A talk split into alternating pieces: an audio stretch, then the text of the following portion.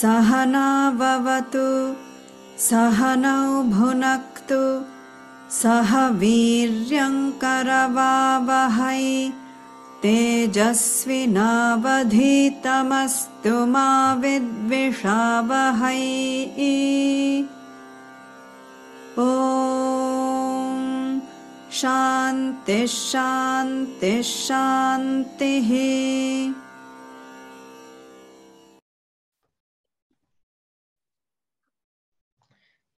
Vítejte, děkujeme Radku.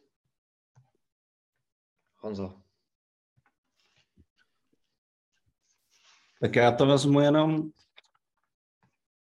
eh, na začátku sám, to, co jsme se eh, zatím zopakovali, protože eh, prázdniny věnujeme opakování toho, co jsme zatím probrali. A první vlastně otázka nebo bod byl, proč se pořád zabýváme těma hodnotama. Řekli jsme si, že máme k tomu důvod dva.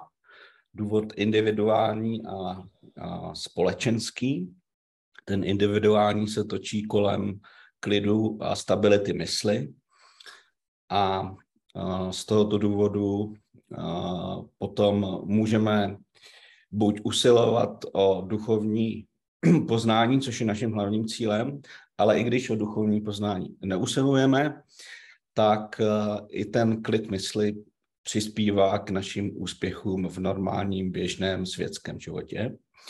A potom jsme si ale řekli i hledisko druhé, a to je hledisko společenské, protože sdílení stejných nebo podobných hodnot vytváří a nebo přispívá ke společenské harmonii a zároveň, eh, když je společnost eh, harmonická, nejsou v ní konflikty, tak taková společnost eh, se zdravě vyvíjí a prosperuje.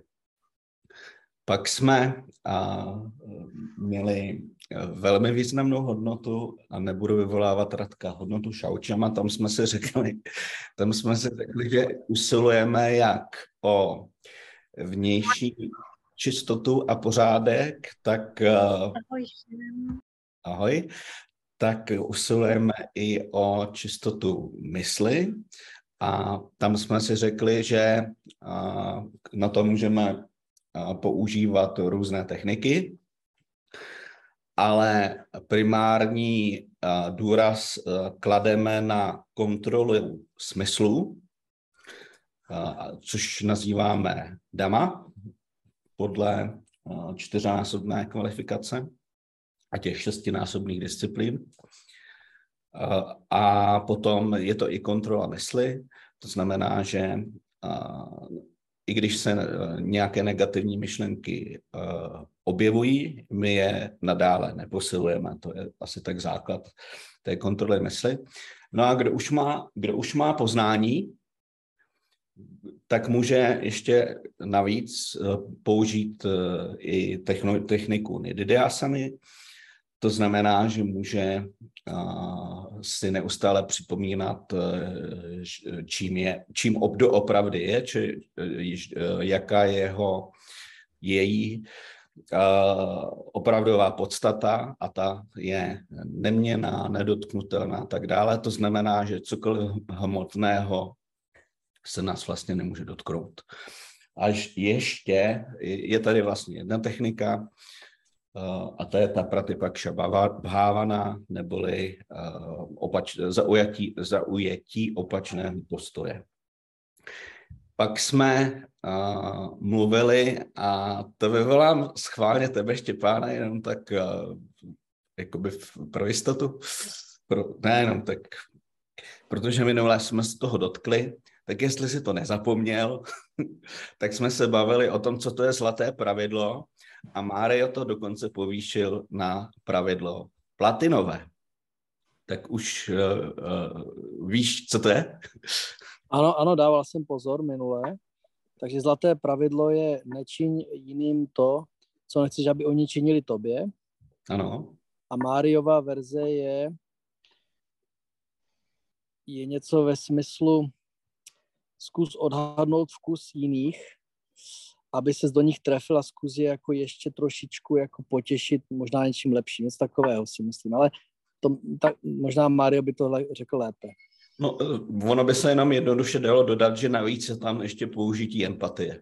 Že se jako vcítíš do toho druhého člověka, ta tvoje reakce je na základě toho, že uh, ho jakoby oceníš uh, a si, nějak si uděláš ten, jak se anglicky říká, ten assessment toho člověka a o, nějak se intelektem uh, odhadneš, a když máš dobrý intelekt, tak správně dohadneš, jak se k takovému člověku zachovat, jak on by si přál, aby ty se k němu zachoval.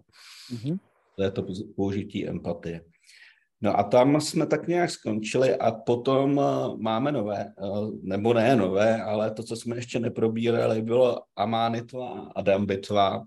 Tak zkusí někdo?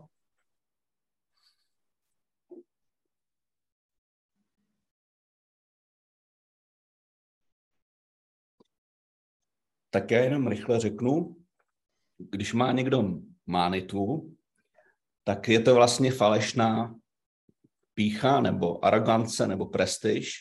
Je to prostě touha po uznání, ale na základě toho, že někdo opravdu má nějaký vynikající buď talent, nebo schopnosti, nebo znalosti, nebo úspěchy, ale navíc považuje, požaduje uznání. A to, to, to, to druhé je dhambitva, a to je jakoby předstírání. Předstírá, člověk předstírá, že je něčím víc, aspoň on si to tak myslí, že to předstírá, že je něčím víc, než ve skutečnosti je, a zase na základě toho touží po uznání od druhých. Takže ty hodnoty jsou opačné vlastně a tam se právě přidává jenom to Ačko, takže ta hodnota je a mánitva a a dambhitva. To znamená, že vlastně uh, neusilujeme o to uznání. Ani z toho důvodu, že to je oprávněné, ani z toho důvodu, že to je neoprávněné. Protože to je, je to hloupost z té nejvyšší úrovně je to samozřejmě hloupost, protože když víme, že jsem, za chvilku to budeme probírat, že jsem átma, že jsem půrna, to znamená, že mi nic nechybí a taky mi nic nepřebývá, tak je hloupost vůbec požadovat, aby mě někdo za něco uznával, protože mi to nic nepřidá. To je asi, to je asi k tomu. Kolik máme hodin? No já bych to dneska nechala a když tady máme Petra online, tak bych mu předal slovo, protože probíráme, probíráme vlastně to nejdůležitější z celé Bhagavad Gita. A ještě jsem uh, takovou maličkou poznámku, než, než to Petrovi předám. Dělal jsem trošku drobný úpravy v tom textu, tak uh, až vám to pošlu, tak se podívejte, kdyby vám tam nesedělo řádkování, jsem to úplně nekontroloval, myslím, že nebude sedět úplně řádkování, tak si znovu vytisknete, vytiskněte ty verše 11 a 12, pokud se to teda tisknete, jinak, uh, jinak uh, o nic vlastně nejde. Já jsem tam jenom trošku v, v té 12 uh, učesal ten komentář, takže teď má trošku logičtější strukturu, byly tam vlastně některé věci trošku navíc. To asi k tomu.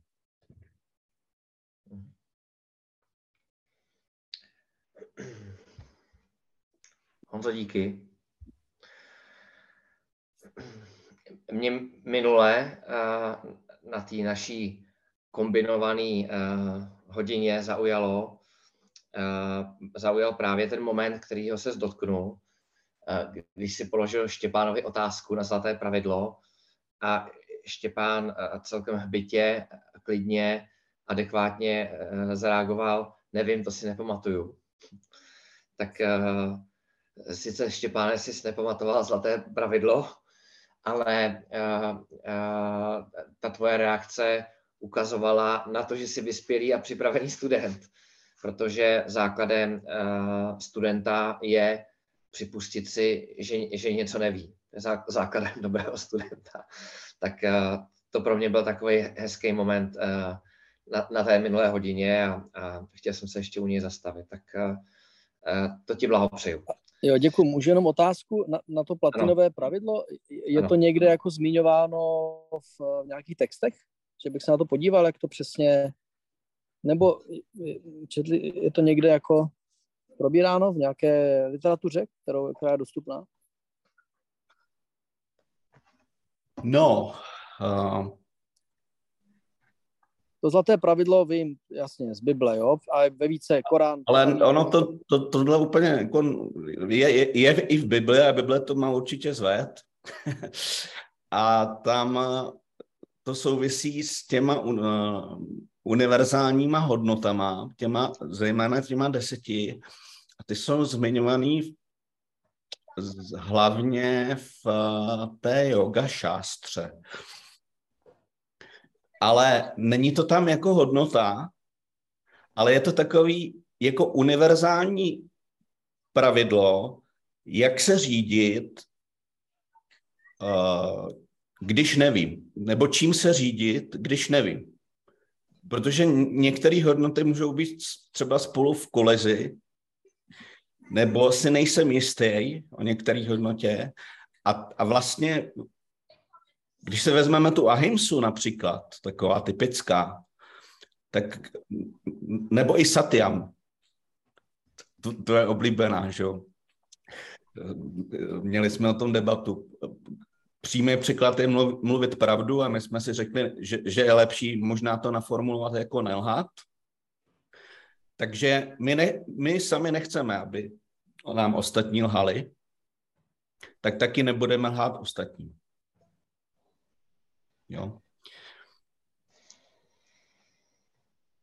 Nechceme, aby nám ostatní ubližovali, tak nebudeme ubližovat ostatním. A to platinové pravidlo, myslím si že spíš, že to zmiňují jen tak někteří učitelé v, ně, v nějaké, nějaké přednášce, ale nejsem si teďka vědom, že by to bylo přímo součást nějakého textu. Jo, díky. Mhm. Jo. Radku, Radku, uměl by si pustit uh, verše uh, 11-12, nebo jsem tě zaskočil? Pustíme to postupně. Pustě postupně a, a, a, a já vezmu uh, český překlad, jo? Bezvadný. Tak.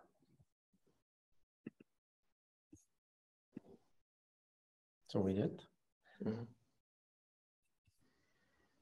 श्रीभगवानुवाच। अशोच्यानन्वशोचस्त्वम् प्रज्ञावादांश्च भाषसे गतासूनगतासूंश्च नानुशोचन्ति पण्डिताः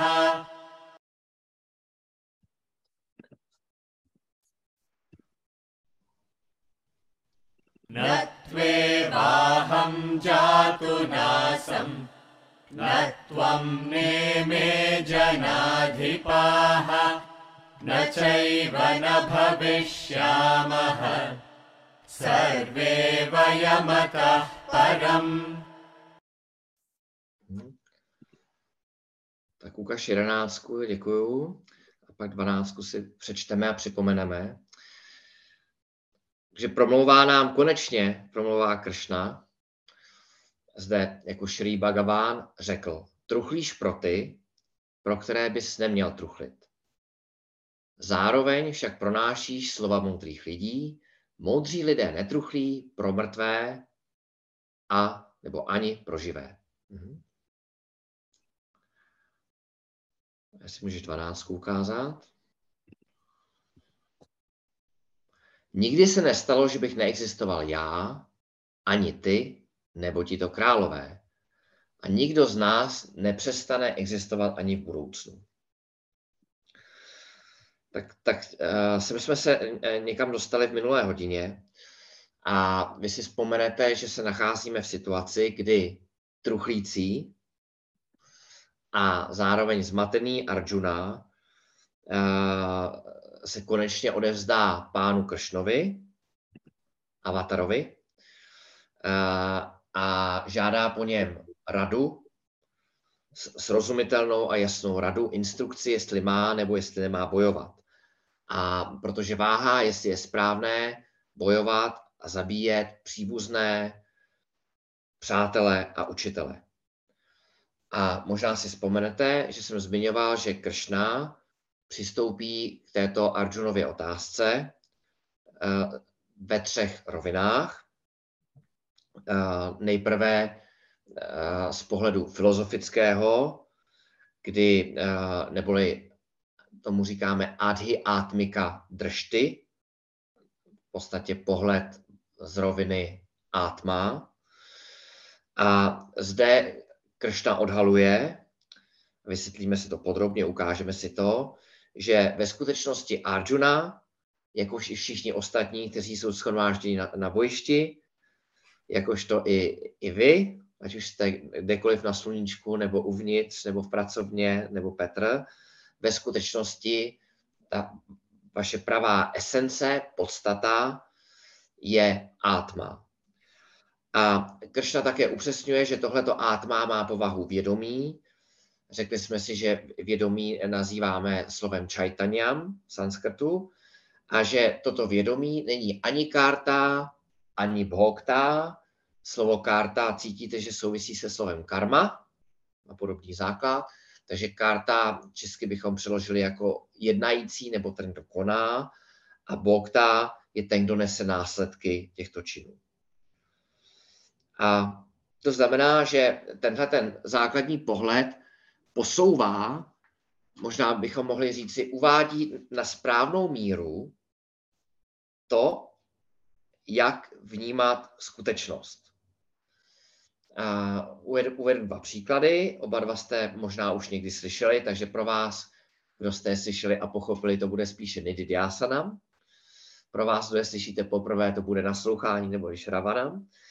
Ten první příklad je příklad vázy a hlíny, kdy, když si představíte vázu, kterou třeba máte doma a vaše děti nebo nějaké dítě, které přijde návštěvě tu vázu schodí, tak v zásadě na, na, na ten objekt se buď můžete dívat jako na vázu, kterou někdo vyrobil, která se svým způsobem zrodila, nějakou dobu tady byla a teď je rozbitá. Mohli bychom říct, možná i malá holčička by mohla říct, nebo klouček, je, není váza. Když na zemi, na zemi budou střepy. Váza není. A, a moudrý člověk, který se dívá a, pod povrch věcí, a, tak by řekl, ve skutečnosti je to hlína. A hlína vždycky byla v nějaké formě, poté po nějakou dobu měla formu vázy a hlína je. Hlína byla, je a bude. A druhý příklad, který jste možná slyšeli vícekrát, je příklad vlny a vody.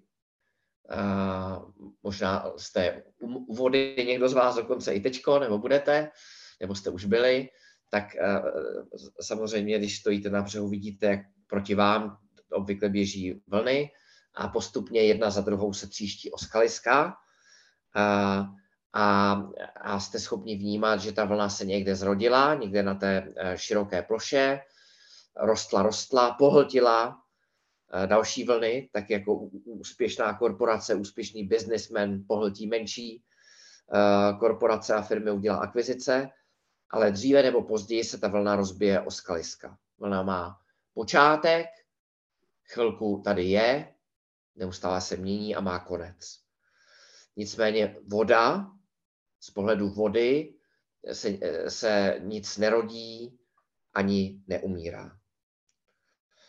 A podobně eh, naše fyzické tělo, chcete-li i mysl a intelekt, eh, eh, se rodí, chvíli tady je a potom umírá, ale ta pravá podstata, která tady vždycky byla, je a bude, átma stojí mimo čas a stojí mimo prostor. A, a vytrénovat eh, intelekt, aby jednak pochopil, aby byl dostatečně jemný a bystrý, aby pochopil, že jednotlivci ve skutečnosti neexistují, vyžaduje jistou připravenost a jisté úsilí. A, a ne každý e, je na to připraven a proto Kršna se stoupí později e, do, úrovny, do úrovně, e, tak, kterou nazýváme dharmika dršty, neboli do úrovně dharma versus adharma, hodně zjednodušeně řečeno dobro a zlo. A říká, podívej Kršno, pokud z pohledu Atma eh, je to na tebe příliš eh, vzletný, podívej se na, na to z pohledu toho, co je správný a co, a, co, a co není správný a pokud se na to pohlídáš, eh, podíváš z pohledu toho, co je správné, tak víš, že jakožto válečník, proč jsi tady, konej svou povinnost. A pro případ, že by ani tohle nefungovalo, tak Kršna se stoupí ještě níž, řekl bych o kus níž, a řekne, hele, podí, Arjuno, to jsou tuším dva, tři verše o, o nějakých 20 veršů později, a řekne, hele, Arjuno, co, co, o tobě, co o tobě řeknou, co o tobě napíšou v novinách, že jsi, že jsi utekl z bitvy a měl, měl, měl jsi strach. Straší, ztratíš jméno, ztratíš dobrou pověst. A, a, a Kršna to zkusí z tohohle úhlu pohledu. Takže tolik tři úhly pohledu, které postupně budeme probírat v kapitole druhé. A, a mezi verši 12 a 25 eh, se Kršna nejprve bude podrobně zabývat tím pohledem nejjemnějším, filozofickým, protože ten pokud pochopíme, tak ty ostatní um, jsou vedlejší. A k tomu uděláme, uh, řekl bych, krok, krok zpět Uh, připomeneme si uh, už dobu dávno minulou, uh, pro některé z nás, kdy jsme studovali Tatva Bodhu, kde uh, jsme si definovali, co je to, co je to vědomí a řekli jsme si k tomu několik, několik bodů, které je tady dobré si připomenout. A první z nich je, že vědomí uh, není část, produkt ani vlastnost těla. To znamená, není nějakou částí těla, není produktem těla a není ani vlastností těla. To znamená, že vědomí je eh, nezávislý princip, atma je nezávislý princip, který tělem prochází, který je všudy přítomný a které, který tělo oživuje. Eh, řekli jsme si také, že vědomí není omezeno hranicemi těla. Tak jako například eh, prostor, ve kterém se nacházíme, samozřejmě není omezen hranicemi našeho těla. Nebo světlo, který do, které dopadá na moji ruku, není, není omezeno hranicemi ruky. Pokud tady ruka není, eh, tak světlo tady všude je, akorát eh, je patrné pouze tehdy, pokud dopadá na nějaký objekt. A dokonce vědomí, a to budeme probírat dneska v jednom z veršů, zůstává i po smrti těla. Ovšem, pokud tělo zemře, tak eh, to vědomí, protože mu chybí médium, se nemůže projevit. Eh, podobně, jak jsem uváděl příklad světla, eh, vy teď vidíte ruku, ale ve skutečnosti vidíte ruku jen díky tomu, že na ní dopadá světlo. Kdybych se nacházel v absolutní tmě, tak ruku neuvidíte. A uh, my tak s Vedantou anglicky říkáme, we take light lightly. Jinými slovy, uh, bereme světlo na lehkou váhu, uh, bereme, považujeme ho za samozřejmou věc a podobně máme tendenci brát i vědomí na lehkou váhu. To znamená, že i když tělo zemře, tak vědomí tady stále je, ale nejsme schopni ho vnímat, je takzvaně aviaktam, asi česky bychom řekli, že je neprojevené. A, a, a za čtvrté, když jsme studovali Tatva Bohu, tak jsme si řekli, že ono vědomí Čajtanyam je Akarta a Abhokta. To už jsem vysvětloval. Souvisí to mimo jiné s tím, že pokud je to všudy přítomný princip, tak k tomu, aby něco mohlo jednat, a můžete si to představit i na úrovni vašeho fyzického těla například, tak tomu je nutný nějaký pohyb. Jenže, když je něco všude přítomné, tak nemá kam by se to pohlo, protože už to všude je. Takže eh, proto ostatní základní elementy, mimochodem, vzduch, voda, země, eh, se všechny pohybují s výjimkou prostoru. Prostor je taky všude, taky se nepohybuje. A podobně, eh, protože každá činnost vyžaduje pohyb a atma, princip vědomí je všudy přítomný nebo všudy přítomné, tak eh, se, a nemůže se pohybovat, proto říkáme, že atma je akarta a, a, a následně je abokta.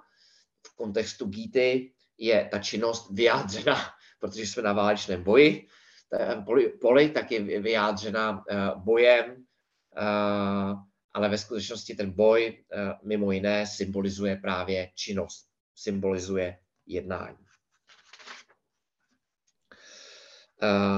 A je to podstatné právě i v tom kontextu, že átma, vědomí, stojí mimo, chcete, můžeme to tak říci, mimo zákony karmy. Protože uh, zák, zá, zákon karmy, a Honzo, když tak to nepatrně uprav, pokud bych to nevyjádřil úplně přesně, je relevantní pro nás pouze tehdy, pokud jsme identifikováni s tělem, tělem, myslí, intelektem. Pokud jsem átma, přesně řečeno, oprava, pokud vím, že jsem átma, tak, tak se mě žádná karma netýká. Pokud si myslím, že jsem Petr nebo Radek, tak samozřejmě konám, jednám a sklízím plody, chcete-li důsledky svých činů. Ty dobré, ty špatné. A je to důležité, protože cokoliv v životě prožíváme, je důsledek, je vlastně ovoce našeho předchozího jednání. Karma, palam. Palam znamená fruit, ovoce. A to znamená, že i lidé, které potkáváme, jsou bez, a, a kteří jsou do nás někdy milí, někdy usměvaví, někdy se zamračí, někdy do nás strčí, někdy nás předjedou nebo nám nedají přednost na křižovatce tak, a tak dále. A, a, tak ve skutečnosti slouží jenom jako médium k tomu, abychom prožili karma pala, abychom prožili to, co si máme prožít. Takže skrnu, co jsme si zatím řekli. Pardon, trošku zlobí alergie.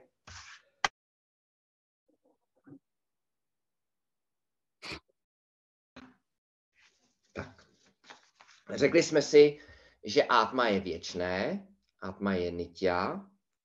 Řekli jsme si, že átma je akarta a abokta. A, a také, eh, a k tomu se teď eh, dostáváme, átma je neměné, eh, neboli nirvikára. To vychází z toho, vlastně ty jednotlivé termíny spolu úzce souvisí. Já si pamatuju, že jsem to slyšel před 15 lety, tak kdykoliv s vámi G popisoval pěti až 15 termíny, nebo on používal spíše slovo pointers, ukazateli, átma, tak mě to tak jako, jsem to chápal, ale moc mě to nebavilo. ale, ale, ale, ale dneska vnímám, že ten jeden termín souvisí s druhým a že každý z nich je důležitý, protože pokud jsme si řekli, že átma je nitya, neboli věčné, a mimochodem věčné si nepřes, máme tendenci představovat jako něco, co trvá opravdu dlouho, dlouho, dlouho, dlouho, dlouho, ale, ale to, co my chceme říct tím slovem věčné, nitya, že eh, stojí zcela mimo čas. A pokud něco stojí mimo čas, je věčné, tak se ne, nemůže měnit. Protože když se něco mění, tak to nemůže trvat věčně. Jo. Uh, takže atma je nirvikára, neměné, na rozdíl opět od našeho těla. Ještě bychom mohli říci i o to více nebo ještě více na rozdíl od naší mysli, protože v naší mysli se neustále eh, toho spousta, spousta děje. A, a konečně, a to už bude asi poslední termín, kterým popíšu atma, nebo se o to pokusím, je atma je aprameja. Eh, možná jste slyšeli někdy slovo pramánam, neboli eh, prostředek poznání. Tak aprameja je něco, co nemůžeme nikdy poznat. Nemůžeme to nikdy poznat, prožít, vidět, slyšet a tak dále. Proč? Protože jsem to já. Je to, je to subjekt. Subjekt může, může poznat objekty. Můžu vidět lahev, mohu vidět obrazovku, můžu vidět text, mohu vidět západ slunce. Podobně jako oči nespatří sami sebe. Můžu, můžeme říct, s lehkou nadsázkou, protože to není tak doslova pravda, že oči vidí všecko a nevidí sami sebe. Můžete říct, a co zrcadlo? To je pouze odraz v zrcadle. Oči nevidí sami sebe. Telefon, ani nejnovější iPhone, nemůže zatelefonovat sám sobě.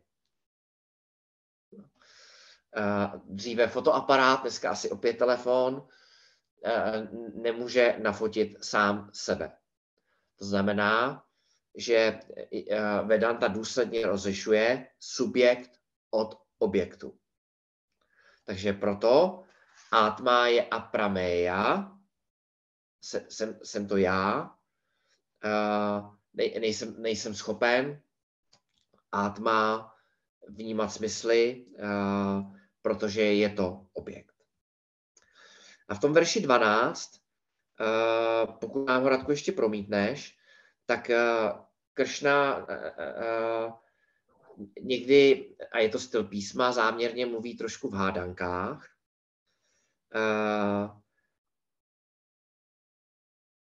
Děkuju. Tak si všimněte, že jsou tady vlastně nakupené zápory. Nikdy se nestalo, že bych neexistoval, a potom další dva zápory a nikdo z nás nepřestane existovat ani v budoucnu. Takže všimněte si, že jsou tam dva zápory a další dva zápory. Ty první dva se týkají minulosti, ty druhé dva se týkají budoucnosti.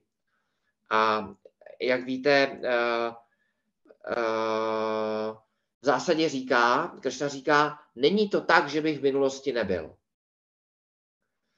A podobně v zásadě říká, Eh, není to tak, že, že přestanou existovat v budoucnu. Jinými slovy, eh, říká, že átma vždycky bylo, je a bude. Nemluví o přítomnosti, eh, protože jednak je obsažená v tom prostoru mezi minulostí a budoucností a také proto, že předpokládá, že uh, Arjuna nemá pochybnost o tom, že, že existuje. Tak jako doufám, že ani vy nemáte uh, pochybnost o tom, že jste.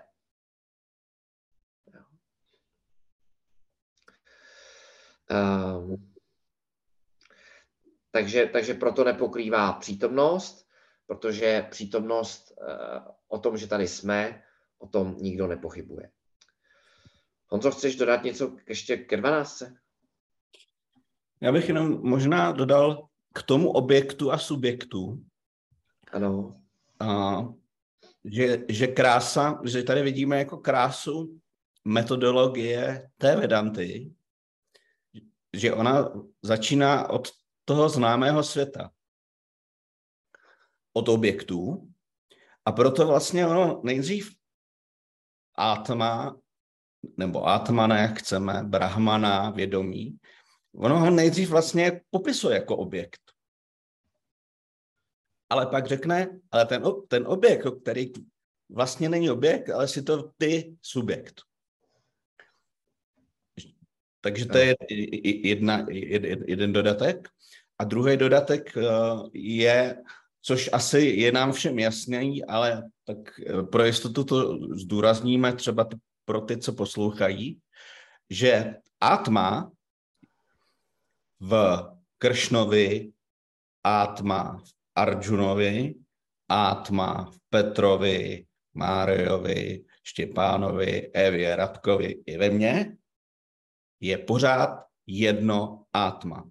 Není Petrovo Atma, Radkovo Atma, Kršnovo Atma, Arjunovo Atma a tak dále, a tak dále. Je jenom jedno Atma. To je asi důležitý dodat. Děkuji. Radku, prosím, verš 13. देहिनोऽस्मिन् यथा देहे कौमारं यौवनं जरा तथा देहान्तरप्राप्तिः धीरस्तत्र न मुह्यति Stejně jako já, které je v tomto těle, prochází dětstvím, mládím a stářím, tak přirozeně přijde i získání jiného těla po smrti. Moudrý člověk není tímto procesem zmatený.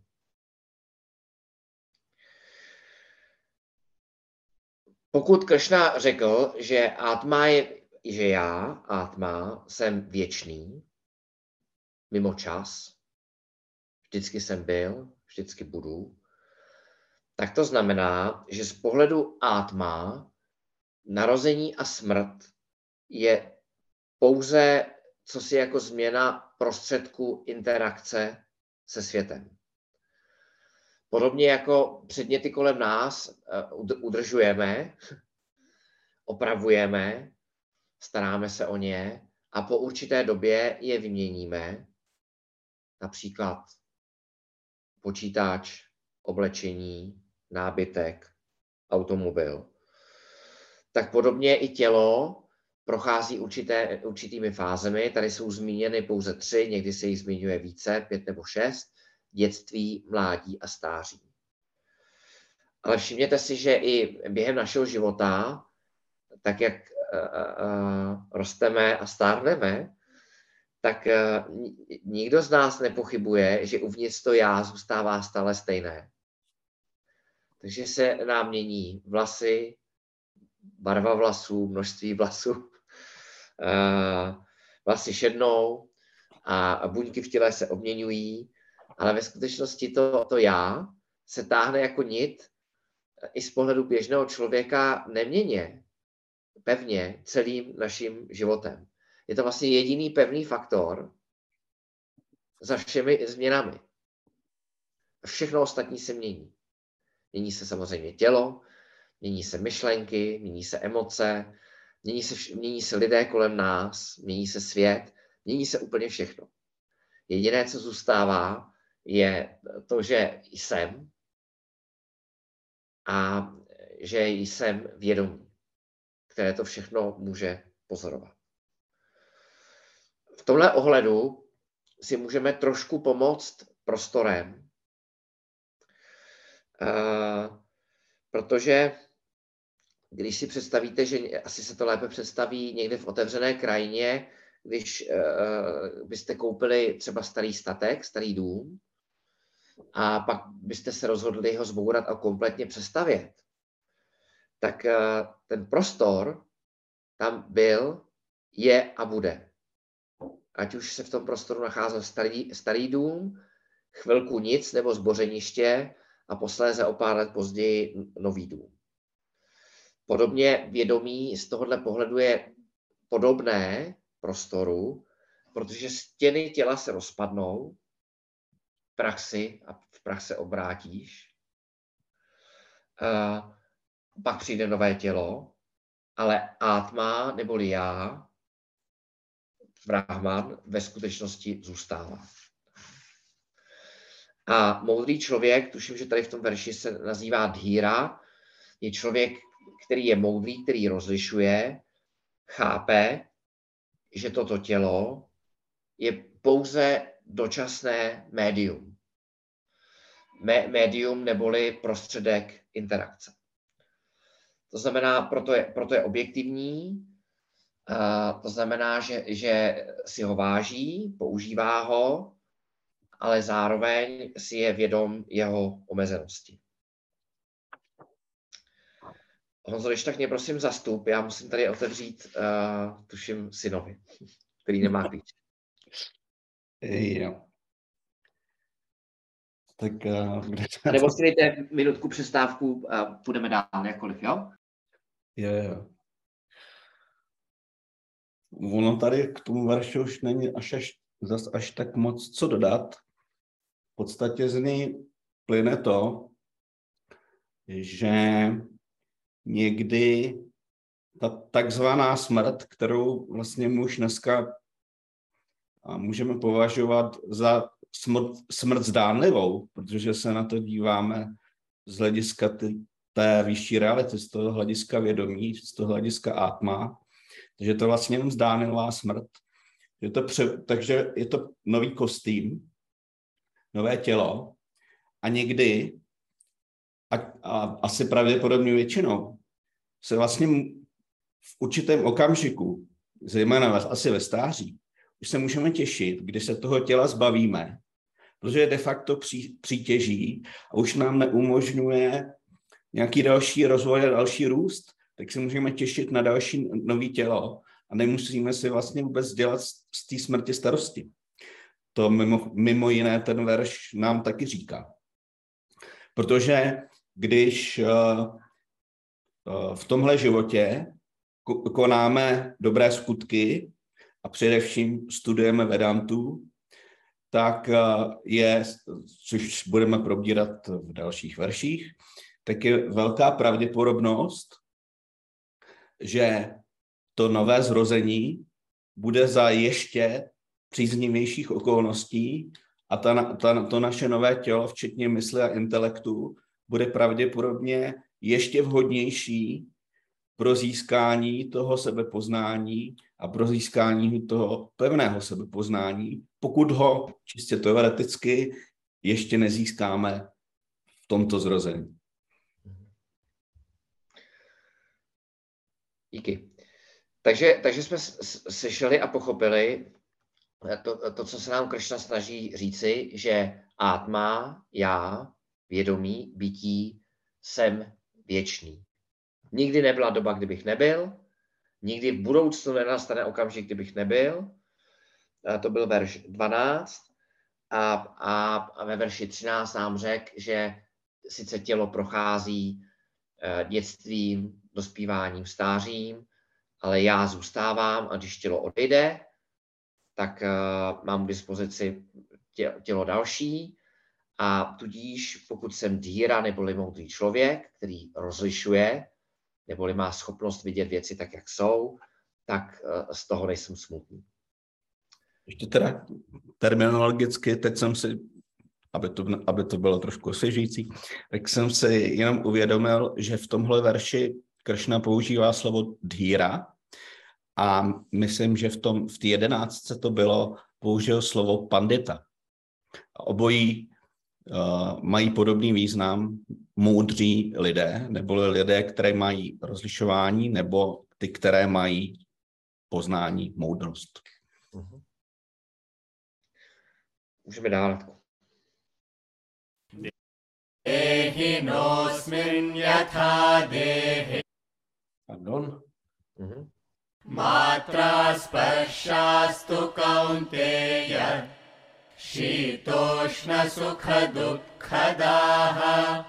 Agamapayino nityaha Tam stitikshasva bharata O Arjuno. Tady ho nazývá uh, Krishna Kaunteya synu Kunty o Arjuno. Smyslové zážitky, které vznikají z kontaktu smyslu s objekty a přináší chlad, teplo, potěšení a bolest, jsou přechodné, přicházejí a odcházejí. Jsou nestálé, snášej je o Arjuno. Že ještě jednou. O Arjuno, smyslové zážitky, které vznikají z kontaktu smyslů s objekty a přinášejí chlad a teplo, potěšení a bolest, jsou přechodné, přicházejí a odcházejí. Jsou nestálé.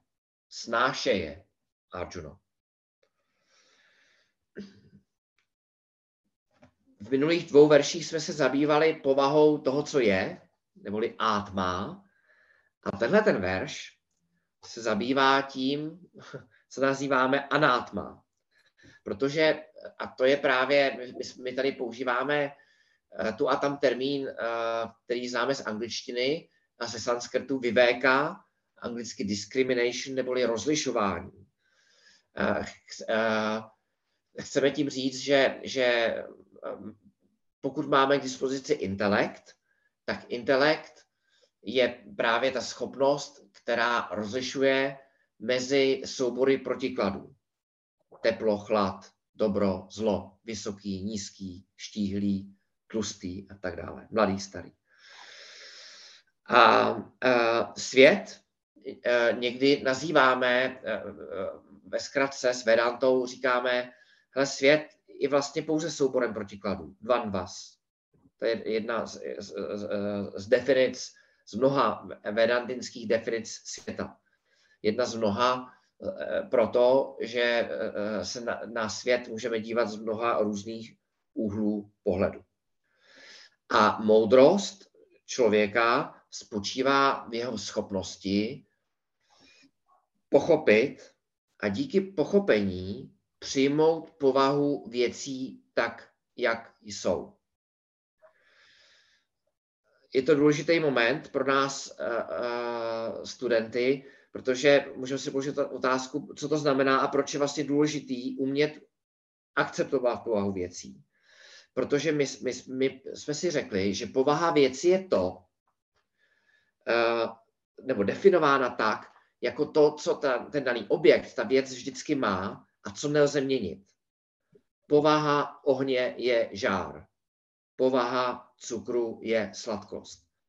Myslím si, že nikdo z nás si nedal do kafe kyselý cukr. To znamená, že povaha a esence věci je to, co nemůžeme měnit. A pokud něco nemůžeme měnit, tak moudrý člověk to přijme, akceptuje a soustředí se na to, co měnit může. A to je měnit svůj postoj. A já si pamatuju, už je to hodně dávno, hodně dávno, kdy jsem si povídal se Svámedžím o řadě různých věcí, včetně toho, proč je na světě chudoba a nemoci a, a proč jsou bohatý a chudí a, a takovéhle věci. A Svámedží z toho byl už frustrovaný a udělal na to e, přednášku jednorázovou, což jsou studenti v akademii vždycky rádi, protože je to takový zpestření. Je to něco jako když roková kapela hraje nějaký improvizovaný rokový koncert a de facto s vámi v té přednášce vysvětlil, že vlastně svět je souborem protikladů a vždycky bude souborem protikladů. A že to neznamená, že bychom měli rezignovat na to snažit se, aby svět kolem nás byl uh, dobrý, pěkný, lepší, ale, ale že ve skutečnosti se těch protikladů nejde zbavit, protože uh, vlastně jsou obsažení v samé esenci světa. Takže moudrý člověk se nesnaží měnit povahu věcí, tu jejich pravou podstatu. A, a, a bych řekl, a především lidí kolem sebe, ale místo toho mění svůj postoj. Protože většina našich problémů vzniká z toho, že odmítáme přijmout fakta, že odmítáme přijmout pravou povahu věcí taková, jaká je. A příklad, který je takový poetický, hezký, já řekl bych jako, e, i vhodný k tomuhle ročnímu období e, od Svámadžího je ten, že e, když byl malý, tak chodil do školy v Chennai neboli v Madrásu, na v jižní části Indie, Indie, kde opravdu velké horko, mnohem větší horko, než prožíváme tady, nebo jsme prožívali minulý týden. A tam to byla klučičí škola a ty, a ty kluci mudrovali, jaký, jaký je vedro zase a slyšel to jejich učitel. A v pravý poledne si zavolal na, na školní uh, dvorek, takže si představte to sluníčko přímo nad jejich hlavama, ten prach, a, a, a, ani, ani zrnko se nepohne, ty kluci tam stojí a on, a on nad nima hřímal zhruba takhle. Jo. A říkal, the beauty of the summer is its heat. The beauty of the winter is its biting cold. The beauty of an Englishman is his fair skin, jeho světlá pleť. The beauty of an African is his dark skin. But you want the summer to be cold, the winter to be warm. the white man wants to be tanned. Ten Evropan chce být opálený. The black man wants to be fair. A Černoch by chtěl mít trošku světlejší pleť. A, a, a takhle, takhle to ten klukům naservíroval. A to znamená, že, že tady Kršna říká, hele, Arjuno, v Anátma se všechno mění. Chvilku je to potěšení, chvilku je to bolest. Chvilku tě chválej, jenom proto, aby tě za chvíli pomlouvali. Chvilku se raduješ, pak zase přijde smutek. To znamená, že všechny tyhle ty prožitky, které vznikají při kontaktu našich pěti smyslových orgánů s objekty, tak všechny tyhle ty prožitky přichází a odchází. Jsou nestálé a Arjuno snášejí je. Jo. Takže a to, a k tomu právě ti moudří mají tu vyvéku, e, e, jak jsme řekli, rozlišování a vědí, hele, ve skutečnosti moje esence je. Jsem vědomý, bytí, nitya, purna, všudy přítomný, neměný princip. Všechno ostatní jsou objekty, které se neustále mění. Včetně mého těla, včetně uh, mé mysli, včetně mého intelektu, včetně mé manželky, včetně mého manžela. A je potřeba je přijmout tak, jak jsou. Pozor, neznamená to, to je malá poznámka, ani ne pod čarou, ale spíš vedle, že věci, které můžeme, můžeme změnit a mají smysl změnit, neznamená to, že Vedantin by byl pasivní. Vedantin pouze chápe, že ve skutečnosti tím klíčem ke svobodě je poznání, pochopení. Všechno ostatní uh, jsou v lepším případě dočasné řešení, dočasné úpravy.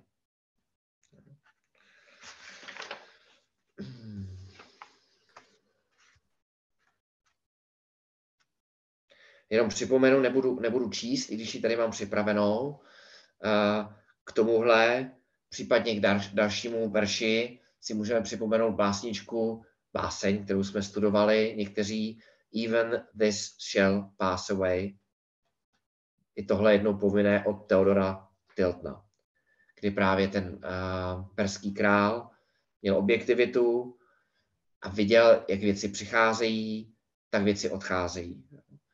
Bohatství, oslavy, krásná žena na svatebním loži, zranění ve válce, uh, a, a, a sláva zosobněná jeho, jeho sochou na náměstí. A takový člověk mimochodem není pesimista, není ani apatický. Člověk, který tohleto vnímá, vnímá to, že život je souborem prožitků, které přichází, odcházejí, tak ví, že pokud teď je příjemně, dobře, nic nebolí, tak kdykoliv může nastat to, že tak úplně příjemně nebude, tak úplně dobře nebude a něco bolet bude. A když, to, když třeba tělo bolí, tak ví, že uh, to třeba za pár hodin nebo za pár dnů zase přejde. Protože všechny objekty uh, a naše prožitky které vznikají z kontaktu smyslových orgánů s objekty, se neustále mění. Mimochodem, rozbor básně je na blogu. Skvěle. Ještě jsem chtěl možná říct, eh, nevím, jestli v této kapitole, ale ten příklad eh, s tou pravou podstatou a tou nepravou podstatou, můžeme zjednodušeně říct. V angličtině je to intrinsic a incidental. Je třeba ten oheň, že oheň je vždy horký. Voda je vždy studená, nicméně můžeme vodu zahřát. Ale horká voda, nebo ta horkost té vodě není tou pravou podstatou té vody. Takže ona si jenom vlastně vypůjčila, vypůjčila si tu horkost od toho ohně. Kdežto oheň bude horký jak v létě při čtyřicítkách, tak bude horký i v zimě na Sibiři při minus 40. To je ta pravá povaha.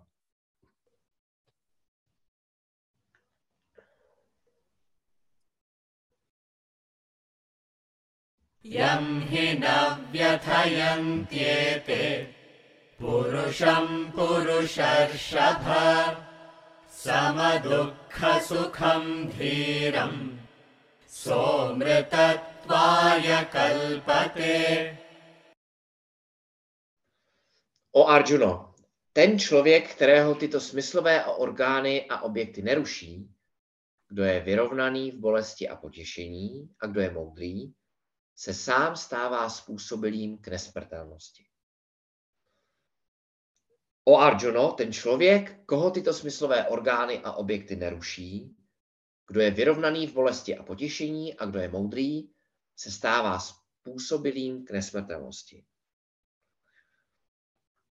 Znovu připomínám, že eh, tyto verše eh, je potřeba vnímat v nějakém kontextu, celku v soustažnosti s ostatními verši, nikoli eh, je brát doslovně.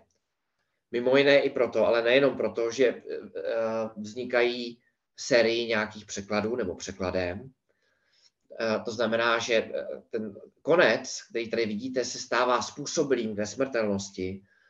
Samozřejmě znamená, že se stává způsobilý k tomu, aby pochopil, co je co nebo kdo je ve skutečnosti zač. Že ve skutečnosti je átma vědomí. Protože pokud si položíme otázku, jestli se uh, tohle tělo, Radku, tvoje tělo, tě vidím teď dobře na obrazovce, může stát nesmrtelné, tak si musíme odpovědět, že nikoli, protože z logiky věci cokoliv se zrodí, musí zemřít. Musí cokoliv vznikne, musí skončit. To, to je právě ten soubor protikladů. Čili na otázku, jestli se tělo může stát nesmrtelné, nes, nesmrtelné nebo jestli se člověk může stát nesmrtelným, je odpověď nikoli. Na otázku, může se átma, můžu se já stát nesmrtelným, je stejná odpověď nikoli protože atma uh, nesmrtelné je, přesně řečeno, existuje ve všech třech dobách času. Minulosti, přítomnosti i budoucnosti. Takže uh, tolik konec toho verše je způsobilý k nesmrtelnosti. Ano? Ještě by se taky dalo úplně nejpřesněji a nejfilozofičtěji říct, že čas existuje v átma. Přesně tak. No a tenhle ten verš navazuje, navazuje na předchozí a, a hovoří o člověku, který zůstává vyrovnaný v potěšení a v bolesti. A mimochodem ve verších se často uvádí jeden pojem, který reprezentuje celou skupinu. Takže například, když některé další verše budou mluvit o smyslových orgánech, tak použijou třeba pouze oči nebo uši. A budou tím myslet všech pět. Podobně, když hovoříme o potěšení a bolesti, tak tím myslíme všechny možné další soubory protikladů. Takže tady hovoříme o člověku, který je klidný a který je vyrovnaný, děj se, co děj. A my, myslím si, že už jako uh, studenti Vedanti, Vedanty, které, kteří mají už něco málo za sebou, víme, že právě takový člověk má důležitou kvalifikaci uh, neboli klidnou mysl k tomu, aby mohl Vedantu důkladně studovat. Proto ten verš říká zhruba to, že je takový člověk je připraven na získání nebo dosažení nesmrtelnosti. A ta kvalita, o které hovoří, je to kvalita, která eh, v Indii má velkou tradici, nazývá se Titikša eh, a myslí se tím, co si jako vnitřní síla a mentální, především mentální odolnost. Pardon? A takový člověk, který má titikša, mentální odolnost, tak v situacích, které jsou nepříznivé, zdánlivě nepříznivé, nereaguje hned, nenechá se hned rozlobit. Neřekne něco nevhodného, nebo neřekne, nezvýší hlas, nepotrestá malé dítě, případně neudeří. To znamená, čím mám, když to dám do kontraktu, čím je moje mentální odolnost menší, čím je moje titikša menší, slabší, tím snáze se rozlobím, třeba pětkrát denně nebo desetkrát denně. Tím snáze se moje mysl dostane eh, do fáze hněvu a pokud se hněvám, velmi snadno sáhnu k násilí. Mentálnímu, slovnímu, případně dokonce fyzickému. Čím nižší titikša, tím snadněji eh, a také ve větší síle hněv. Čím snadněji a ve větší intenzitě přijde hněv, tím snadněji přijde násilí. Násilí znamená problémy, všelijaké, které teď nebudu rozebírat. Eh, příklad, který uvádí tady s vámi Paramartananda a který jsem zažil na sobě, i, i řekl bych v té negativní rovině, myslím, že to zažil každý rodič, eh, a nejenom asi každý rodič, uvaříte večeři, a, a když se třeba přijdete unavení z práce, voláte večeře, nikdo nejde. Zavoláte podruhý večeře na stole, ještě něco dodělám. Patrik měl legendární větu, když byl malý a stavil Lego, ještě to dokončíme. Což mohlo znamenat cokoliv mezi minutou a dvěma hodinama. a a já, já znám jednoho tatínka, který už se tak rozlobil, protože to zažil moc krát a ty tykša byla zřejmě slabá, že držel tu mísu a pustil ji na zem. V tom hněvu ji pustil na zem. Jo. Uh, protože uh, zkrátka jeho tykša byla nízká. Jo. A Kršna nám tady říká, že bez tykša átma nám nepřijde. Neboli bez tykša naše mysl nebude připravená na to, abychom pochopili, jak, jak se věci doopravdy mají. A, a je to něco, co je potřeba trénovat, tak jako veškerou naši odolnost je potřeba trénovat. Mimochodem i očkování tradiční funguje, tuším na tom principu, že do těla je dané přiměřené množství aktivní látky a tělo si vytvoří odolnost na to dané onemocnění. Když si budu chtít vytvořit odolnost proti chladu, vyčratku, budu se chodit koupat do jezírka. Podobně Podobně uh, Vedantin uh, nahlíží na život, události a prožitky kolem sebe de facto podobně, jako tady vidím Honzu dneska v tričku osvalenýho, jako kluci a děvčata, co chodí do gymu uh, a, a posilovat, tak ten, ten svět kolem nás, uh, interakce, prožitky jsou vlastně pro studenta Vedanty tělocvičnou, kde může trénovat titikša. A titikša můžeme trénovat pouze tehdy, když víme, jaký je přínos této kvality.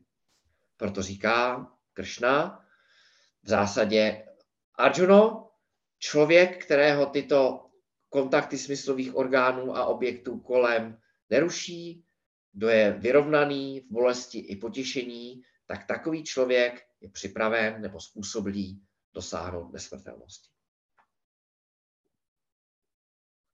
A mimochodem ty tykša je součástí čtyřnásobné kvalifikace a šestinásobných disciplín.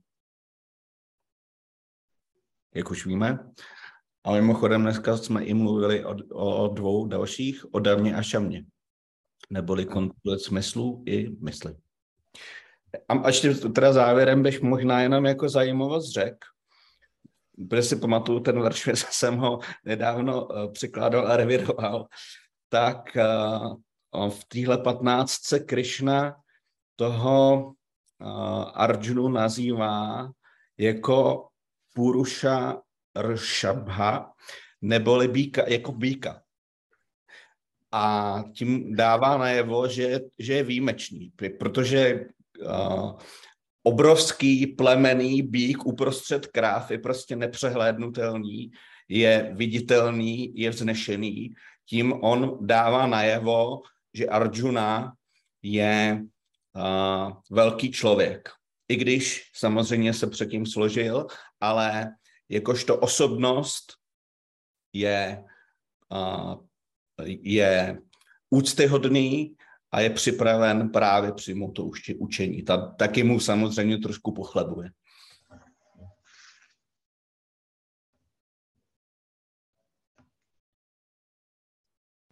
Om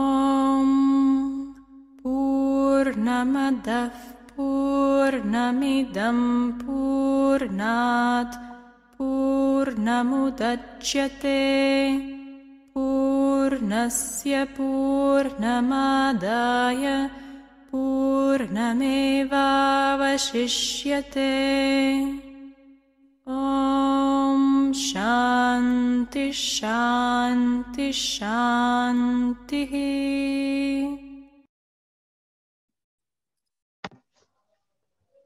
Hezký večer. Děkujeme. Hezký večer. Taky ahoj. Taky děkuji.